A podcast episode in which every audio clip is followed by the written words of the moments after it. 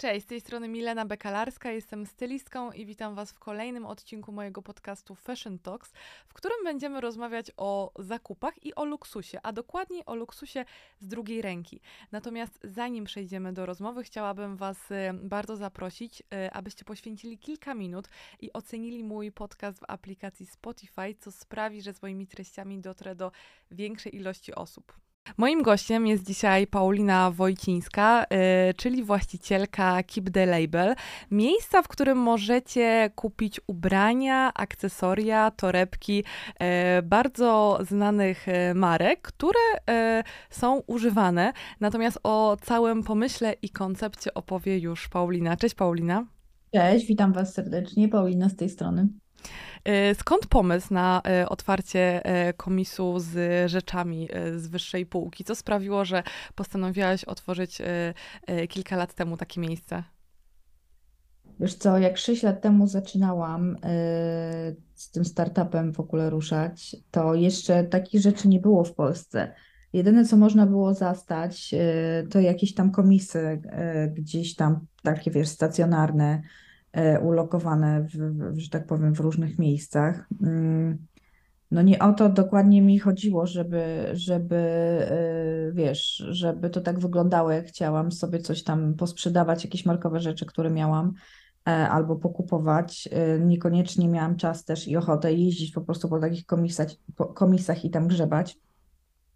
Dlatego stwierdziłam, że no, y, przydałby się taki nie, nie do końca komis, tylko taka po prostu platforma, tak, na zasadzie marketplace, gdzie każdy sobie będzie mógł tam dodać swoje rzeczy, y, prawda, czy kupić y, bez wychodzenia z domu, a, a, a znajdą się ludzie, którzy mm, też to sprawdzą, tak, w, jeszcze, że tak powiem, w gratisie. I tak powstało KIP. E, a jakie były e, reakcje na początku klientek? Bo e, komis nie do końca się ko kojarzy z takimi luksusowymi markami. Podejrzewam, że te 6 lat temu to był jeszcze taki czas, że w ogóle zakupy z drugiej ręki to nie miały dobrego PR-u, tak trochę kolokwialnie mówiąc. Teraz to jest wszystko mm, otoczone takimi hasłami jak świadome zakupy, zrównoważona moda, cyrkularna moda, że to jest ok kupowanie używanych ubrań, rzeczy, a jakie były pierwsze reakcje tych klientek te 6 lat temu? Wiesz co, na początku to w, w, był strach, tak? Tak jak no, też tak przewidywaliśmy, że to może tak się wydarzyć. E, ludzie po prostu, wiesz, e, no, nie ufają, tak? E, ciężko zdobyć to zaufanie klientów. No mówię, ja je buduję od 6 lat. E, i, i z powodzeniem mi się to udaje, mm, nie mogę na to narzekać. Natomiast właśnie na początku pierwsze takie reakcje to jest, wiesz, no a jak wy to, skąd wy wiecie, że to jest autentyczne, jak wy to sprawdzacie, jaką mam pewność, że to nie będą podróbki, wiesz, i jakby to, to było jakby takim największym tutaj, mm, największą, wiesz, taką e, rzeką do, do przejścia.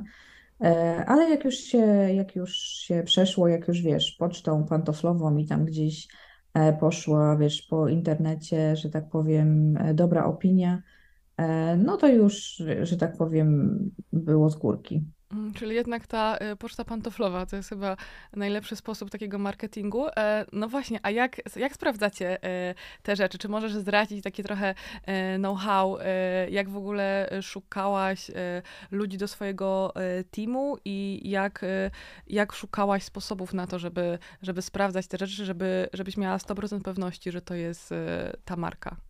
No przede wszystkim ja sama pracowałam kiedyś, e, wiesz, z modą, tak, bardzo długo, e, z markowymi rzeczami. Pracowałam też e, w butikach i szukałam też ludzi, którzy tak jak ja podobnie swoją tam jakby ścieżkę kariery odbyli, czyli są obyci i mieli styczność z takimi rzeczami. To po pierwsze, tak?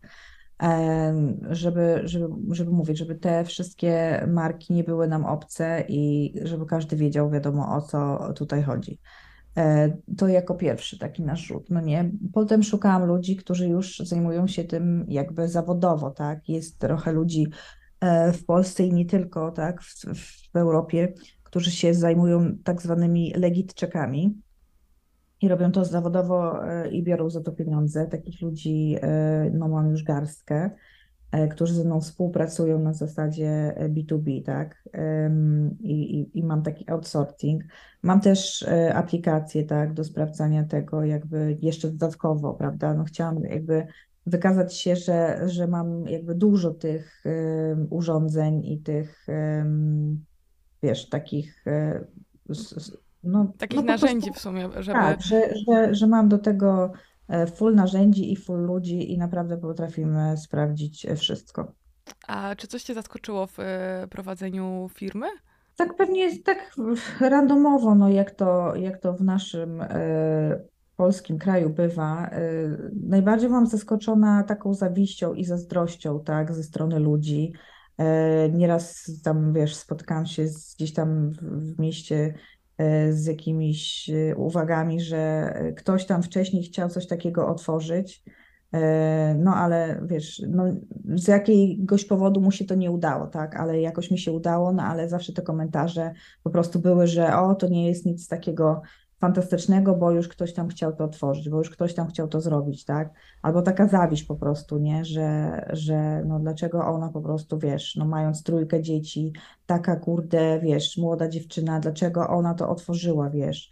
E, skąd ona to wie, skąd ona wzięła pieniądze, dlaczego ona to robi, wiesz, no i jakby głównie z tym się, e, powiem Ci, e, z takich przykrych, dziwnych jakby rzeczy na początku prowadzenia działalności no to mnie zaskoczyło u ludzi, taka zawiść, y, ale że tak powiem, szybko sobie z tym poradziłam, bo taki mam charakter, że wiesz, że wszystko po prostu sobie y, łatwo i szybko potrafię, e, wiesz, przerobić i wybaczyć i ludziom, i sama sobie. Także wiesz, mhm. idę do przodu jak głowa. Mhm. Wspomniałeś, że wcześniej pracowałaś już trochę w modzie, bo zastanawia mnie, jakie gdzieś tam mm, umiejętności ci się najbardziej y, przydały. No bo podejrzewam, że z racji tego, że pracujesz z tymi rzeczami, y, y, z modą związanymi, no to musisz troszeczkę znać się na markach. A jakie umiejętności najbardziej się przydają na początku mm, takiej drogi do zakładania jakiegoś biznesu związanego z modą? Na ile trzeba znać się na modzie? Albo może uważasz, że wcale nie trzeba dużo znać się na modzie, może to jest kwestia innych umiejętności, a plus zatrudnianie na przykład odpowiednich specjalistów. Jakie jest takie twoje podejście? Wiesz co, ja uważam, że po prostu gdybym ja sama w sobie nie miała tego tak zwanego takiego wyczucia i tej smykałki do, do mody, e, do stylu, wiesz, gdybym nie potrafiła sama tworzyć jakiegoś tam ładnego kontentu, gdybym na tym się nie znała i miała do wszystkiego, e, wiesz, zatrudniać ludzi, no nie byłoby to takie łatwe. Jednak wiesz, polegać e, na dziesięciu osobach i, i po prostu samemu nic nie potrafić zrobić, tylko wiesz, jakoś tam e, otworzyć, wiesz, firmę i po prostu co, co sekundę e, polegać na tym, na tamtym, tutaj brać stylistę, tutaj content kreatora, tutaj grafika, tutaj coś. A ja wiesz, ja jakoś to wszystko mam w sobie i potrafiłam, wiesz, spiąć to sama. E, wychodziły mi bardzo fajne z tego kontentu. Ludzie się pytali często, z jakiej agencji korzystam i tak dalej, kto mi e, takie rzeczy robi, wiesz, e, kto mi doradza, kto mi stylizuje. No, ja robiłam to wszystko sama, tak? Mhm. A jak duży zespół miałaś na po początku, a jak wygląda to teraz? Ile osób zatrudniasz? Wiesz co, na początku było nas więcej niż teraz, bo wiesz, to były inne czasy, to też były czasy przed pandemią.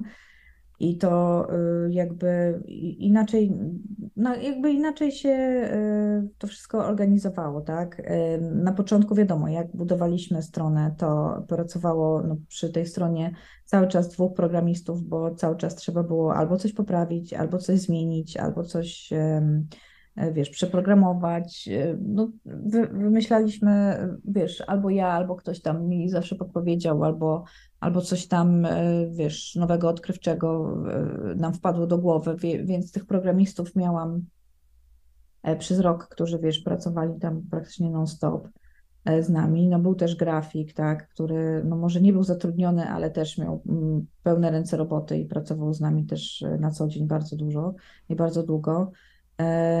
No miałam jakby asystentkę swoją, miałam stażystki, no i co, no sama siedziałam tak dnie i noce, także no ten, ten zespół, wiesz, tak się powiększał.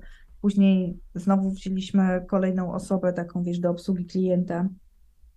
Później wzięliśmy osobę już, y, agencję do prowadzenia Instagramu, żeby jakby nas odciążyć już, y, bo, bo jednak ten Instagram mm, tutaj wiesz, y, to jest taki byt oddzielny, który no, zajmuje dużo czasu, tak, bo to trzeba właśnie wszystko przemyśleć, trzeba z tymi ludźmi tam się kontaktować.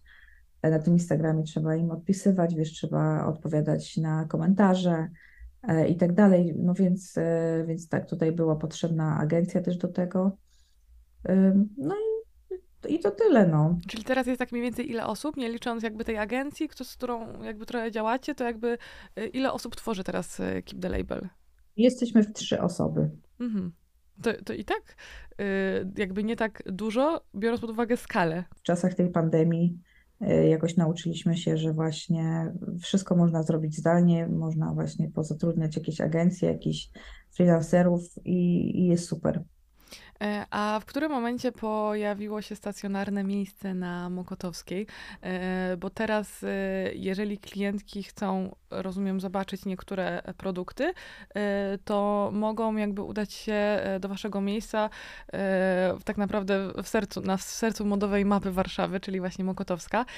W którym momencie to się, to się pojawiło i, i skąd pomysł? Czy to wyszło z potrzeb i z takich zapytań klientek, żeby fajnie było mieć miejsce, gdzie można trochę dotknąć niektórych rzeczy, czy, y, czy to był jakby twój pomysł?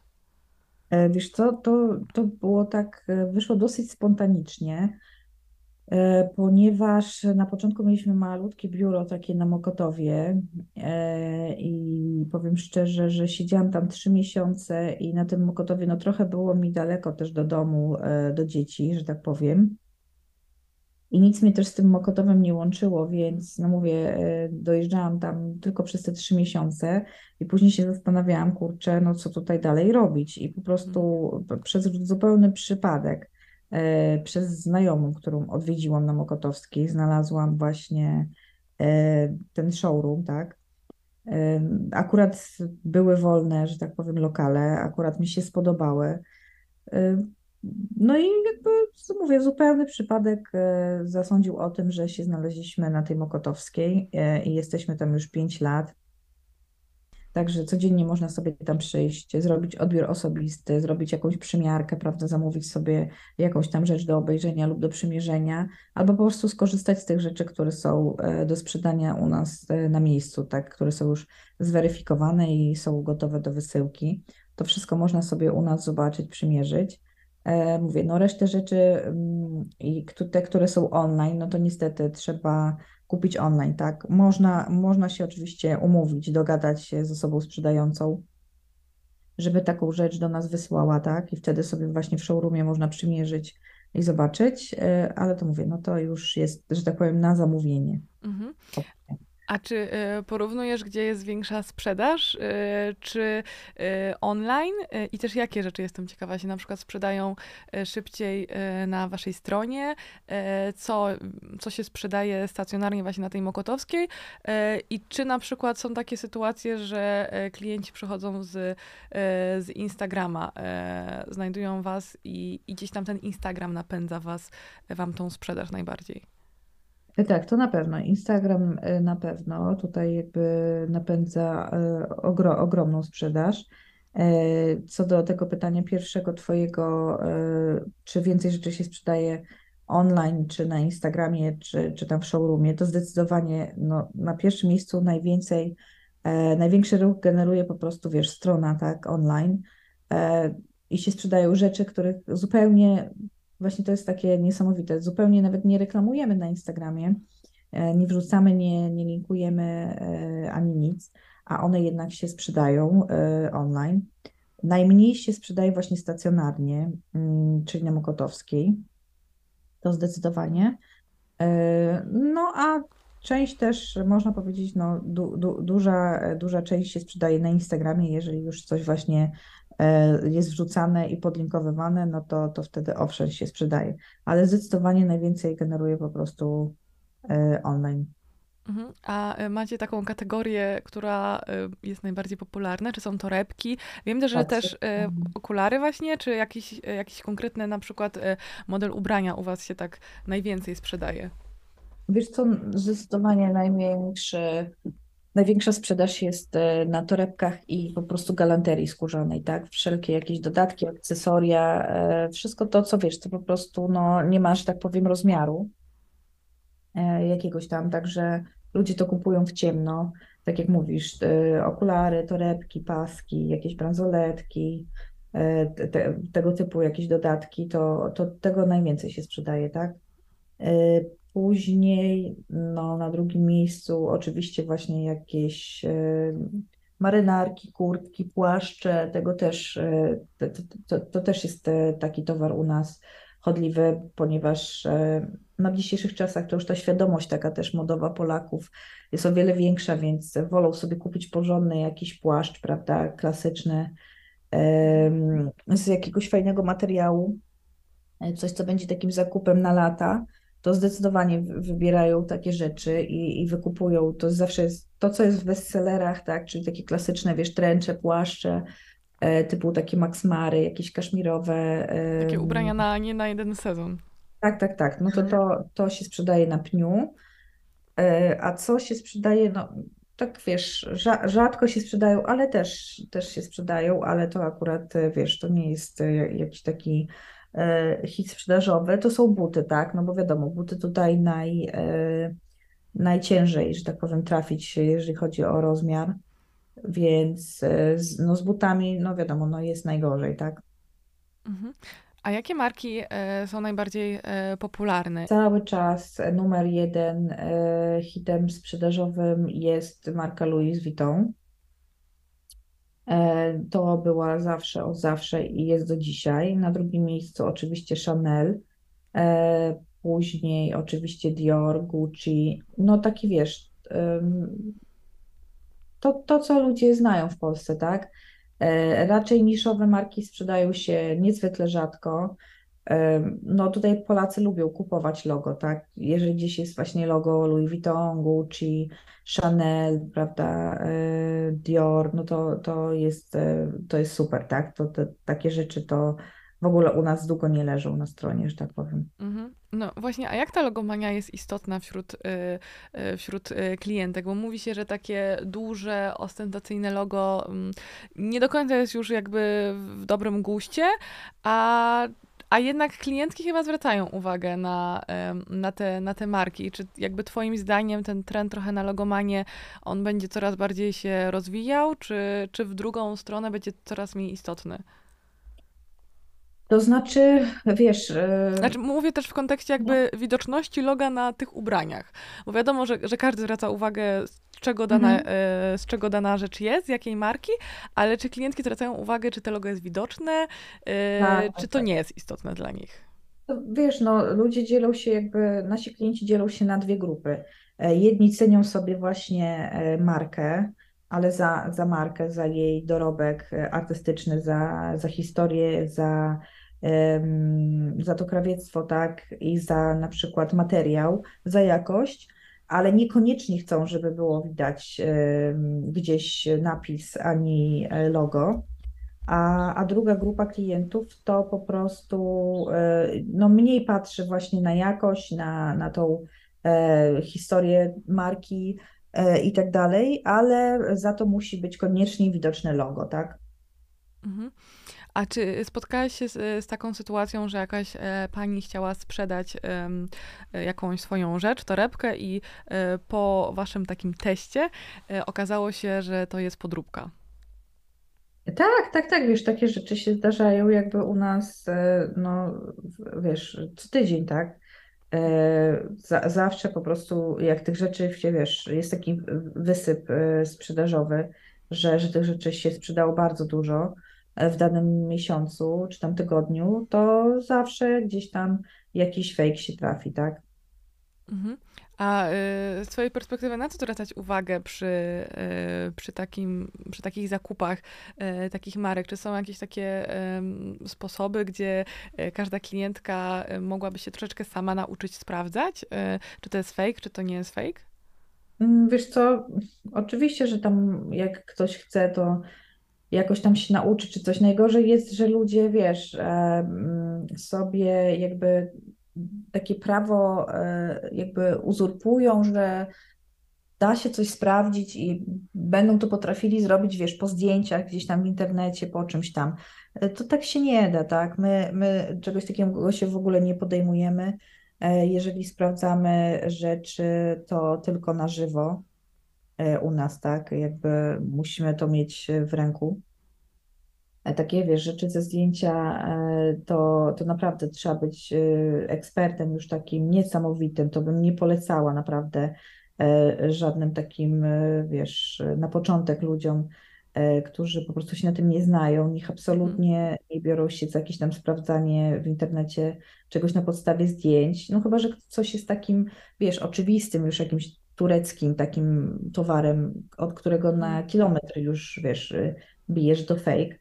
E, ale te takie, wiesz, e, lepsze repliki, to po prostu, no, e, to trzeba mieć, tak, przy sobie. Tego się tak nie da sprawdzić po prostu, wiesz, gdzieś tam na, na zdjęciach. Ciężko będzie. Mhm. A ile trwa takie mm, testowanie tej marki? Jak na przykład jest klientka, która chciałaby sprzedać jakąś rzecz, to czy ona musi czekać, nie wiem, mm, to jest kwestia kilku dni, czy na przykład więcej niż tydzień na przeanalizowanie, czy to jest podróbka, czy nie? Wiesz co, to to też zależy, tak jak mówiłam, zależy kogo e, poprosimy, tak, o to sprawdzanie, czy będę musiała poprosić, e, a kogo, no bo wiesz, jakby od każdej marki jakby mamy kogoś, tak, i na przykład, nie wiem, no ty, tyle o ile najszybciej już jesteśmy wyszkoleni i mamy, wiesz, e, naj, naj, najlepszych jakby tutaj ludzi od marki, powiedzmy Louis Vuitton, e, i idzie to najszybciej, tak na przykład e, nie wiem, jakaś inna marka już zajmie troszeczkę dłużej czasu, tak, E, żeby to po prostu dobrze zweryfikować. E, Także to różnie, no inaczej wiesz, się weryfikuje torebki, inaczej się weryfikuje buty, inaczej e, ubrania, tak, także a ubrania to akurat najłatwiej zweryfikować moim zdaniem. E, Więc, e, więc wiesz, no ka każdy, że tak powiem, e, element tej garderoby no, wymaga trochę innej weryfikacji. Mhm. E, Czytałam trochę wcześniejsze e, twoje wywiady i gdzieś tam znalazłam informację, że bardzo lubiłaś zakupy i byłaś taką trochę zakupoholiczką e, przed założeniem Keep the Label Mhm. i jestem ciekawa, czy twoje takie zachowania zakupowe się trochę zmieniły? Jakie masz teraz podejście do zakupów? Tak, już mi przeszło totalnie, wiesz, jak ja od sześciu lat tonę po prostu w tych ubraniach i w tych torebkach i w tych dodatkach, to powiem Ci, że ja czasami jak już e, nawet jak gdzieś jesteśmy za granicą, e, czy z rodziną, czy ze znajomymi, oni po prostu chcą wejść do jakiegoś sklepu, obejrzeć coś, ja po prostu już dostaję od razu, wiesz, gorączki, e, że ja znowu będę musiała te torebki oglądać. Naprawdę to się nudzi, tak? To jest, ja, ja kocham to, co robię, ale wiesz, robiąc przez 6 lat cały czas to samo, sprawdzając ciągle te same modele torebek, Mhm. e, wiadomo, wychodzą jakieś nowe modele, tak, i wtedy jest to dla nas wow, tak, bo coś nowego przyszło, coś innego, no to wiadomo, no też jest to dla nas e, tam, e, wiesz, dla, dla naszej tam ekipy w KIP takie ekscytujące, coś, coś fajnego, coś nowego. Natomiast, no wiesz, no każda nowa rzecz staje się za chwilę już znowu na nowo oklepana.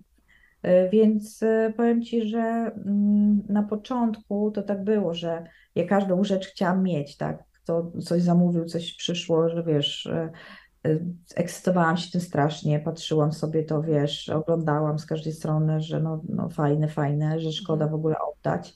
Teraz mam tak, że ja już w ogóle e, nie mam takich przemyśleń w głowie, tak? Mhm. A y, czy były sytuacje, że y, na przykład były jakieś zwroty? Czy jest możliwość na przykład zwrotów u was, y, jeżeli ktoś kupuje w Keep the Label? Y, czy ubrania, czy, czy torebki? Nie ma, nie ma. E, No niestety wiesz, to jest zbyt duże ryzyko, e, to są też zbyt duże koszty. Po prostu my mm, te zwroty e, nie będziemy nigdy szli, ponieważ wiesz, wiele marek też i wiele, wiele platform ma problem z tym, że ludzie po prostu zamawiają towar tak oryginalny i zwracają jakieś właśnie repliki, tak?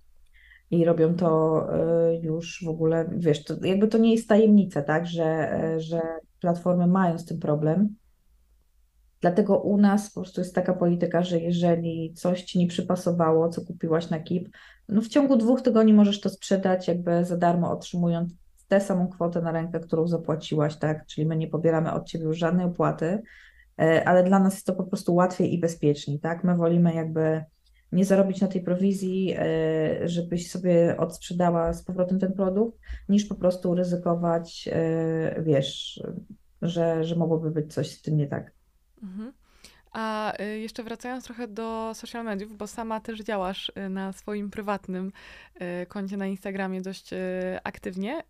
Czy widzisz, że na pewno wydaje mi się, że tam też jest e, ruch, który e, i osoby, które trafiają z twojego prywatnego konta na, e, na Keep the Label i jestem ciekawa, czy, czy budujesz to swoje konto tak świadomie, czy to jest bardziej spontaniczne? Moje, mój ten prywatny profil nie ma nic zupełnie wspólnego z moją działalnością. Oczywiście ja tam czasami coś polecam i zareklamuję, czy to są właśnie rzeczy nasze w KIP, czy to są jakieś tam kosmetyki, czy, czy zabiegi, to, to jest jakby mój profil, tak? On jest zupełnie, totalnie, e, wiesz, oddzielony od Keep the Label.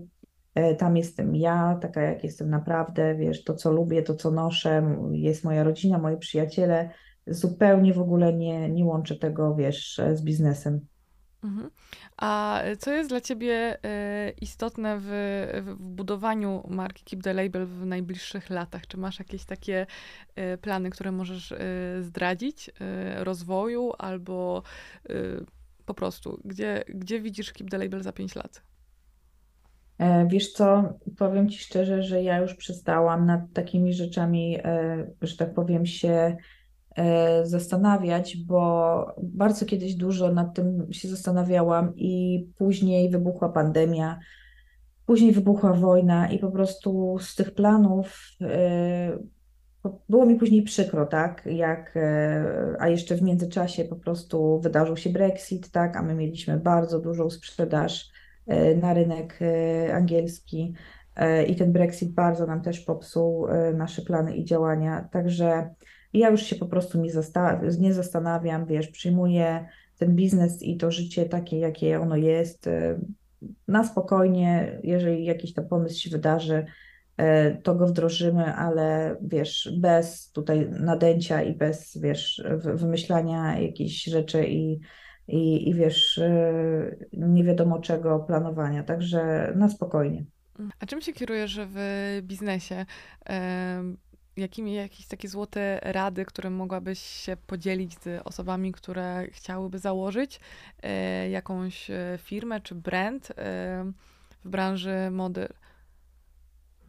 Wiesz co, złote rady, no na pewno trzeba się tutaj uzbroić tak w cierpliwość, że no niestety, wiesz, branża modowa jest specyficzna, zwłaszcza w Polsce. Nie wszyscy będą przychylni tutaj. Tak jak mówię, no nie, nie wszyscy będą ci e, klaskali i się cieszyli razem z tobą, że coś otwierasz, bo to tak nie jest. U nas raczej e, trzeba się naprawdę przebić, bo w Polsce jest już e, tyle różnych marek, bardzo fajnych zresztą, nie mówię, że nie fajnych.